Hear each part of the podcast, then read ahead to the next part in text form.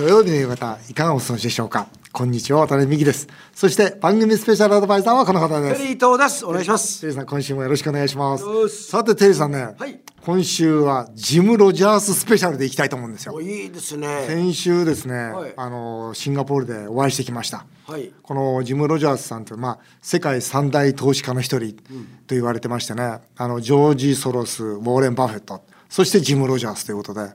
もう世界の投資家の方がこの方が投資する先は絶対にいけるということで、何とかして乗っかろうというふうに思っている方で。まあ、あの、もともとあの、ソロスさんと一緒に、コンタムファンドっていうのを作りまして、まあ、共同パートナーだったんですね。投資の世界でも歴史に残るような最高のパフォーマンスをして、まあ、その中で、あの、本当に世界三大投資家ということで、皆さんから、まあ、尊敬されている方です。であれですね、シンガポールのはい。渡辺さんのワタミでそうそうそうそう。あったってことですね。まずはそのお昼ご飯食べましょうということで、おうん。あのジム・ロジャースさんあの和食がとても好きなんで、はい。その中でも何が好きかというとうなぎが好きなんですよ。うん。まあ、うなぎ天ぷら寿司唐揚げ。そして最後はですね、はい。生姜焼きってなんだっていうわけですよだからし生姜で焼くんだと言ってて。ジジンジャーで。そうジンジャーだうん。ということでその生姜焼きも召し上がっていただきました。よ I love this. I love this. 美味しいですか？よかった。生姜焼き美味しい My first time. あ初めてですか？あそうですかいや今おいくつですか？ロジャーさん。だからちょうど僕たちが行った時の前日が80歳の誕生日だったんですそんないっぱい食べるんですか？どんどん食べてうなぎなんかなくなっちゃうしは いや今ちょっとね、これ写真があるんいですはいはいはいすごいですねこれ。そうでしょうもう目の前にですね日。本食のオンパレードでしょなんか日体大の学生みたいですよね。もうものすごい量ですよこれ。いや80歳なんですけど本当元気で。だということは夜も絶倫ってことですかね。からなんと58歳で結婚してるんですよ、ろう。61歳で長女が生まれ66歳で次女が生まれたという。恐れを知らずをそう恐れを知らない男。それ嬉しいですよ。いやだからあとあれですよね。もう稼ぎがあるからさ別に将来の不安なんか何とも思わないでベッドにしてますよね。あそうそれお金なんかもうはるかに飛び越えてる方そうでですすよこんなメールが来てるんですよ、はい。埼玉県の秩父市の S さん。渡辺さんは人相学の心得があると言ってましたが僕人相学の心得があるんですよ、実は勉強しまして。ジム・ロジャースさんと会って人相どうでしたかって言うんですけど。どうでした？いい人相でしたね。笑顔を包み込むような笑穏顔やかな表情っていうかね、はいいいおじさんって感じですよね。あのね僕思ったのは、欲の持ち方で人間の顔って変わるんですね。だからやっぱり自分の欲とそこからもうワンランク上のだからずっと今回2時間のお話の中で、ロジャースさんが心配したのは日本のことなんですよ。というか自分が儲けるとか儲けないとかそんなことなんかもう頭にないんですよ。もうそれはもう次元はもう超えちゃって次のステージ行ってますね。日本人が心配だということをずっと言ってたんですがそういうなんていうのかな自分の欲がもう他の人の幸せというところにたどり着いてる人の顔っていい顔ですよ。もうだから僕は本当に素晴らしい人相されてるなね80歳でこんな人相になりたいなというふうに思ったのがまあ正直なところですけどね。えー江東区の山本ドル太郎さん、えー私も投資で儲けたいですと渡辺さんがジム・ロジャースさんに会ったのを SNS で拝見しましたと。投資で失敗する人も多い中なぜジム・ロジャースさんは大成功して大金持ちになったんですかと。これとってもいい質問ですよね。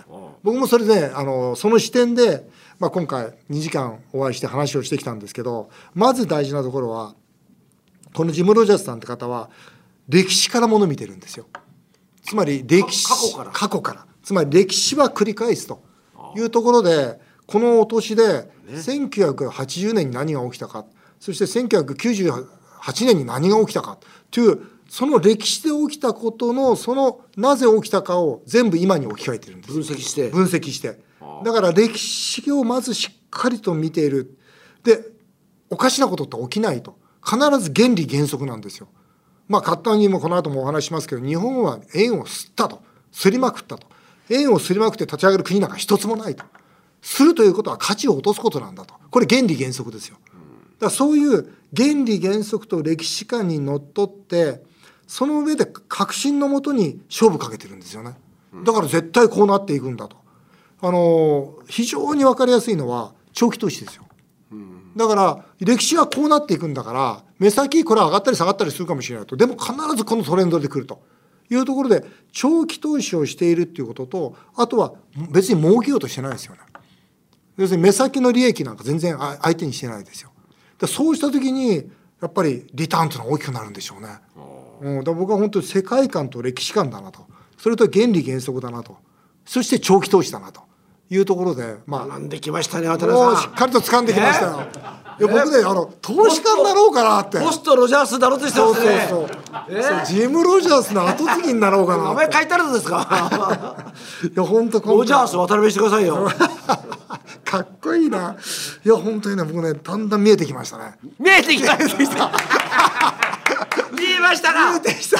素晴らしい。ちょっとこのね、投資というものが見えてきました。今まで僕は投資なんか興味全くないんですよ、なぜならやっぱり額に汗してお金は儲けるんだというのがうちの社訓にも書いてありますから。一緒に。今日はねあの渡辺の本社で今僕ら録音してますけども。そうなんですよ、見てください額に汗してって書いてあるわけですよ。額に汗してじゃないことにちょっと興味を持ち始めましたね。かなり。いやでもいいですよね、はい、えー CM の後はジム・ロジャースさんはこれからの日本はどうなるのか。これすごい。これ予測してましたから。心配。で私が直接聞いてきた話をですよ世界中のラジオ独占って世界中のラジオ独占で当たり前なんですけど世界中のラジオ独占でご報告したいと。もうリスナーの方にはぜひ楽しんでいただきたいとそう思っております。世界三大投資家として常にその発言が注目されるジム・ロジャーズさんと渡辺美樹さんが先週10月20日木曜日シンガポールで対談をされました。折しもその日為替が32年ぶりに1ドル150円台をつけました。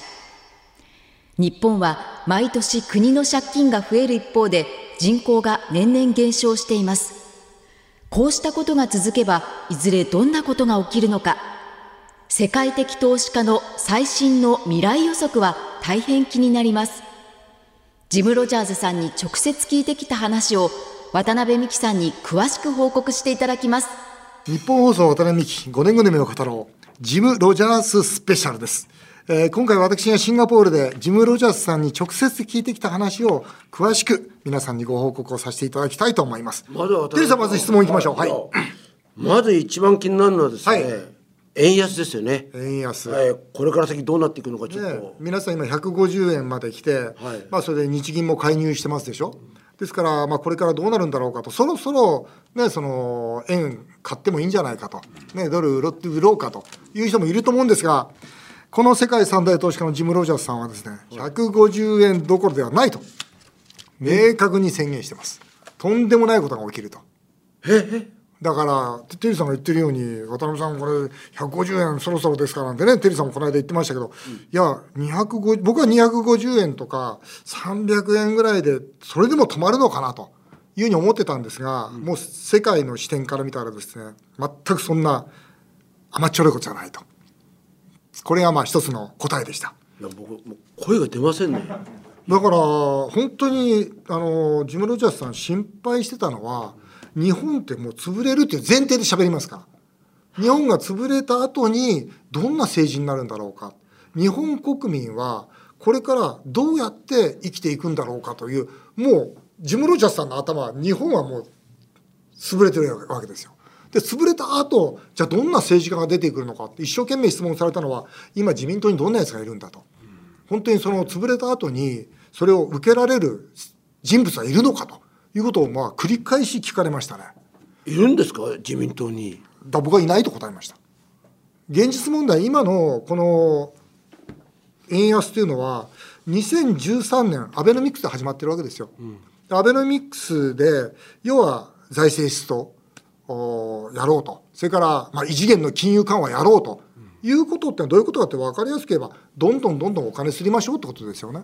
で結局お金をすればお金の価値なくなるのは当たり前でしょと。でお金の価値がなくなってるから円安当たり前でしょということなんですよね。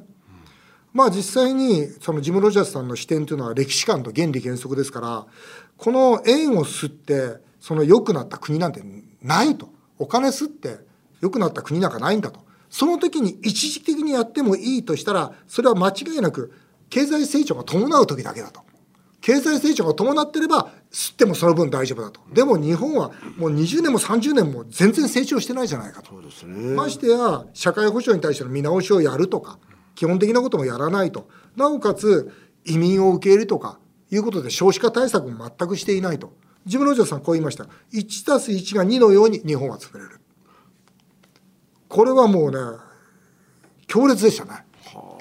だから円安僕は今多くのね人に質問されるんで250円300円ぐらいで止まるのかなというようなことでは言ってたんですけど、まあ、ちょっとそんなところじゃないなというのが、まあ、今回のお一つの結論です。はい Yeah, simple fact. 単 It's, な a, る事実 it's addition. It's addition and subtraction. Adding debt every day and subtracting people every day. えー債務だけ増えて人口が減るともう足し算引き算のうんもので It's 日本は。arithmetic. It's not algebra. It's not calculus. 難 It's しい simple. 数学でもなく単なる算数ですと。ほらあのーあれあったじゃないですか。イギリスのトラスさん、はい。44日で辞めちゃったじゃないですか。ひどかったですよね。ひどかったでしょ、だけどあれが一番の日本の参考なんですよ。トラスさんの話もあ実はそのジム・ロジャーさんさせてもらったんですけど、要はなぜトラスさん44日で辞めなきゃいけなかったかってことですよ、あれは要はその減税しますよと。言要するに言ってですよね。で国民に要するに迎合したわけですよね。でそれで赤字国債出しますよと言ったわけですよね、そしたらどうなりました？イギリスそれこそ歴史始まって以来の国債が暴落したわけですよ。ふざけるなと。だったらイギリスの国債なんてもうダメじゃないかと。いうことでマーケットが許さないっていうことをやったわけですよね、バイデンさんもねな何やってんだってそうや言いましたよね、はい。だから結局でも日本はもっとそういう状態なわけですよもっとはるかに財政状態悪いし。そうなると、はい。財政破綻については、はい。ロジャーさんどういうふうに？だから僕はねその一つの見通しとして、今だから日銀はねその0.25で抑え込んでるわけですよ。だから0.25で抑え込めるうちはいいんですがイギリスでさえですよ。イギリスは日本よりさはるかに財政状態いいのにマーケットは許さなかったわけですよだから世界のマーケットはもう日本のその財政ファイナンスは許さない。もう秒読みになってきてるわけですよ。で許さないってことになった時にどうなるかっていうとこれはもう以前の番この番組で言ってますように日銀がまず債務超過になるわけですよ。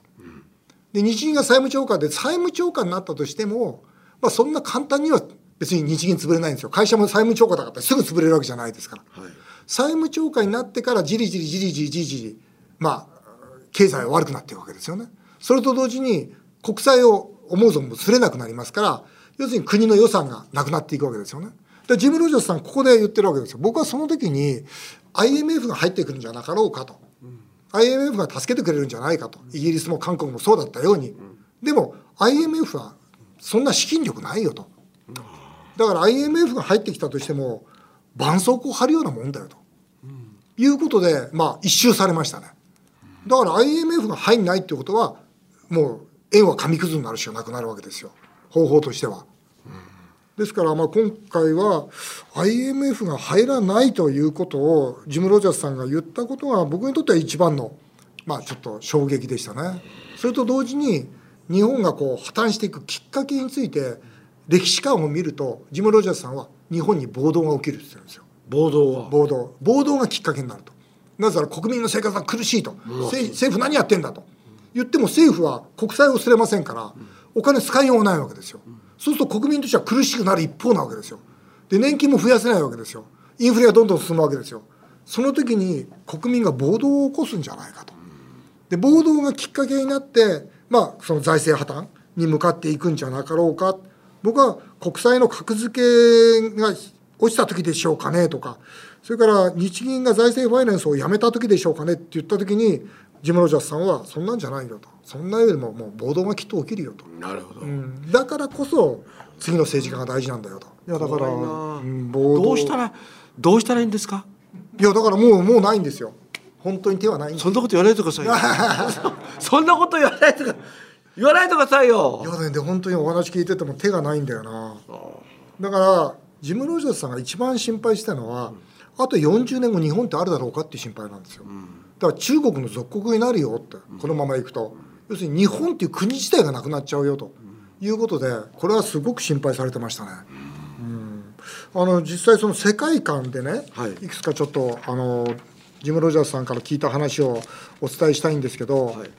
あのまずアメリカという国に対してジム・ロジャースさんは全く信用してないんですジム・ロジャースさんってアメリカ人です。しょ？はい、アメリカ人ですけども今もうシンガポールに住んでるんですけどね、でなぜかというとアメリカは非常に、まあ、戦争が好きな国なんだと、歴史を見ると15年に1回戦争をしてるんだと。例えばウクライナの今回の戦争も実はワシントンが仕掛けたんだと。アメリカがウクライナのロシア派のリーダーをどんどん追い出してプーチンの顔を何回も殴ったこと同じような状況なんだと。だからプーチンは我慢できなかったんだとだからあの戦争はアメリカが仕掛けたんだというところから始まって太平洋戦争も日本が起こる条件をアメリカが作ったでしょって。軍縮でそう。でなおかつエネルギーで ABCD 包囲網で止めたじゃないですか。石油。を石油止めたじゃ止めましたないですかからね。要するに相手が戦争を起こすように仕向けていくのがまあ今アメリカのやり方なんだと。だから台湾も今中国をどんどん刺激してるのはアメリカで。いやこれ一番やっぱ気になるんですけども、まあ、中国の台湾侵攻というふうによく言われてますけども、はい。先日もあの中国のね、はい。大会の時に、はいはい。あのまあ、軍事的な、ね、侵攻はいも辞さないというふうにはい。言われてますけどこれはどういうふうにいいやもうだからそれをアメリカがきっかけとしてきっかけを作って中国は台湾を攻めるだろうと言ってました。その時に大事なのは日本は絶対戦争に参加するなと。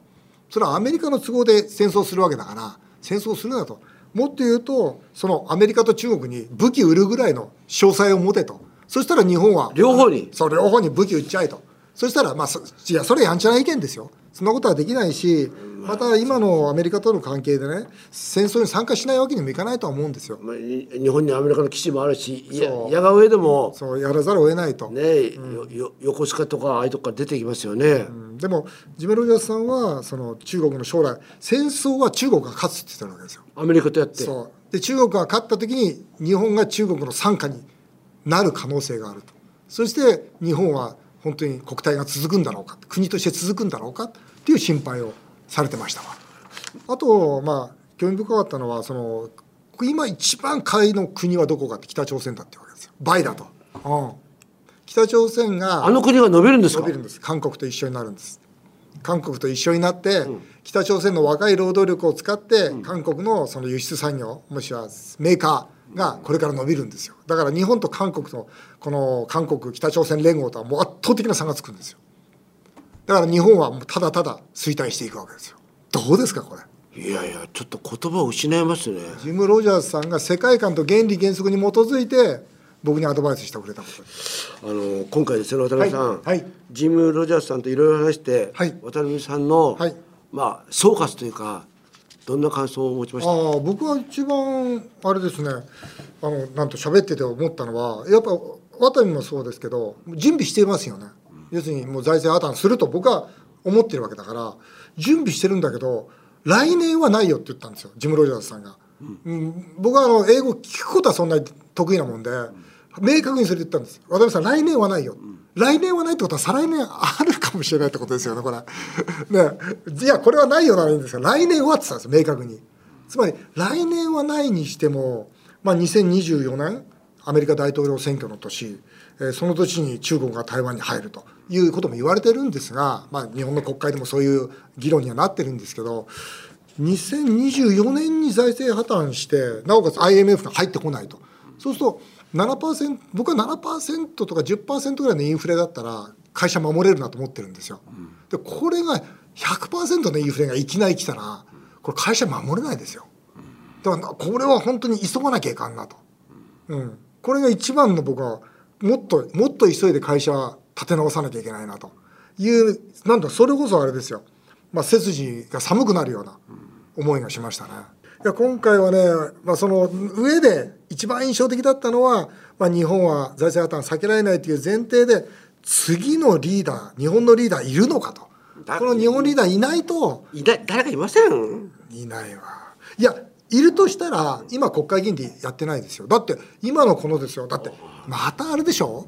なんか補正予算30兆でしょ？だってこれだけ円安が進んでて円安で皆さん大変でしょうと、ね、その生活大変でしょ。うじゃあ、ね、水道光熱費2割持ちますよ。で国債をするわけですよ。赤字国債を。実は赤字国債吸ってることが国民を苦しめてるんだからそれを国民にお金を今配ることはナンセンスなんですよ。